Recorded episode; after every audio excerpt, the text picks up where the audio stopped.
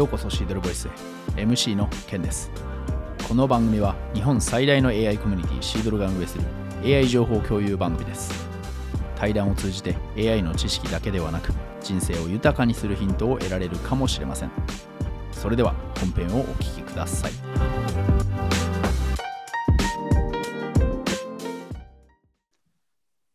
え皆様、え今年も残すところわずかとなりましたが、えいかがお過ごしでしょうか？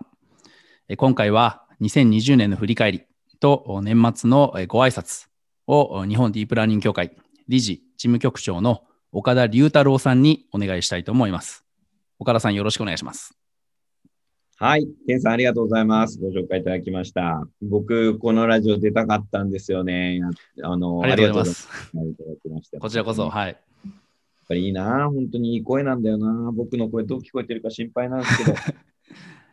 はい。ありがとうございますえーであの、いただきました通りですね、あの、今年の振り返りと、えーまあ、来年に向けてというところでお話しさせていただきたいんですが、あの、本当今年ね、コロナで、えーとんでもない1年だったわけなんですけど、あの、コロナの、まあ、あの、おかげというとあれなんですけども、かなりオンラインでのイベント進行したかなと思っていて、まあ、特にシードル勉強会ですね。あの、毎月毎月実施ができて、まあ、今月もやりまして、8回ですかね、やらさせていただくことができて、で、やっぱり、どうしてもあの、リアルだと会場を取らなきゃいけないとか、で、東京でやることになると、えー来れない方もいらっしゃるとかっていうのがあったんですけど、そのあたりはかなり常識変わったなというところで、シードルの目的である学び合いみたいなところが、かなりオンラインで促進できる状況になったかなっていうのは良かったかなというふうに思っていたりします。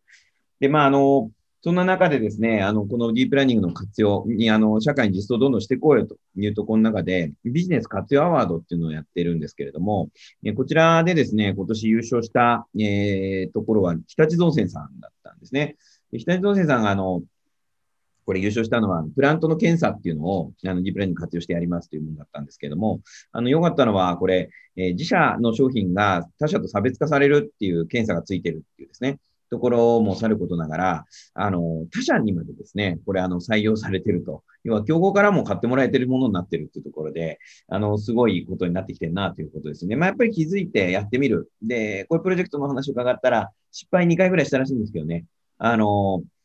そのトライエラーをしたっていうところがすごい良かったのかなっていうところと、あとですね、シードルの皆さんに聞いていただきたいのは、これ、あの、成し遂げたのは、えー30人ぐらいのチームを組まれたらしいんですけども、あの、妖怪学ですね、プラントの、この専門家の皆さんのチームに加えて、G 検定合格者、それから E の資格保有者が一緒になってですね、合計で30人ぐらいのチームになって、で、このチャレンジを成し遂げたっていうことに伺いました。でこれすごく、あの、まあ、まさにですね、そういう専門領域と G、E をお持ちの方たちが一緒にやることによって新しい価値が生まれているということなんじゃないかなと思って、まあ、非常にいい表彰だなというふうに思いますし、来年に向けてですね、あの、こんな世界がどんどん広がっていくんじゃないかなというところを、えーまあ、期待させるようなものでした。で、あと、ちなみにですね、これ、あの、聞いてらっしゃる皆さんにっていうことで入れさせていただくと、あの、この優勝、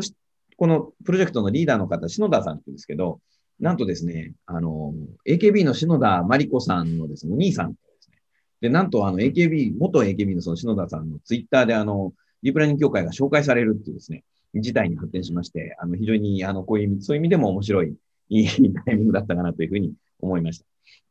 た。はい。それで、あの、まあ、こうやって、あの、社会実装どんどん進んでいくっていうところの中で、もう一つのアプローチとして、あの、当然今取り組まれている事業の中でやっていくっていうのはあるんですけども、あの、D コンですね。高先生、えごひいきしようということでですね、高先生が担い手人材だということの中で、ディープラーニング協会が、えー取り組んでまいりました、ディープラーニングコンテストなんですけど、これですね、あの、1位、2位になっておめでとうだけじゃなくて、これ優勝したチーム、2位のチーム、両方ともですね、起業しまして、高先生ながら。で、まあもうまさにですね、言ってみると提出した作品をそのまま社会実装していくぞという勢いで進んでいってるんですね。なんで、あの、こういった形のところからも、ね社会実装どんどん進んでいくんじゃないかなっていうのを予感させるような動きだったかなというふうに思います。で、えーまあもうあとはですね、もう皆さん、あの、多分ご存知通りなんですけど、えー、G 検定、医資格、これ受験者数が5万人にもう見えてきましたね。もうちょっと5万人、どこまで来ました。で、合格者も3万人超えてきまして、で、これかなり、あの、もう本当に一軍、AI 人 AI 人材一軍をなしているというふうに思うんですけれども、これあの来年はですね、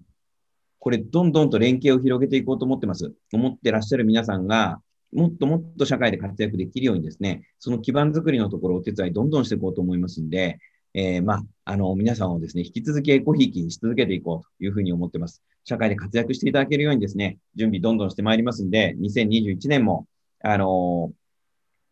ー、より活躍していただける社会を目指して、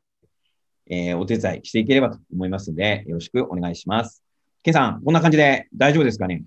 はい、ありがとうございます。えー、今年はですね、あのシードルボイスも始まりましたし、LT 甲子園であったり、新しいこともどんどん、えーと、始まっていますし、まあ、私たち、えーまあ、未だ発展途上ですので、今からどんどんあの仲間を増やして、まあ、日本の社会を活性化させればなというふうに私も思っております。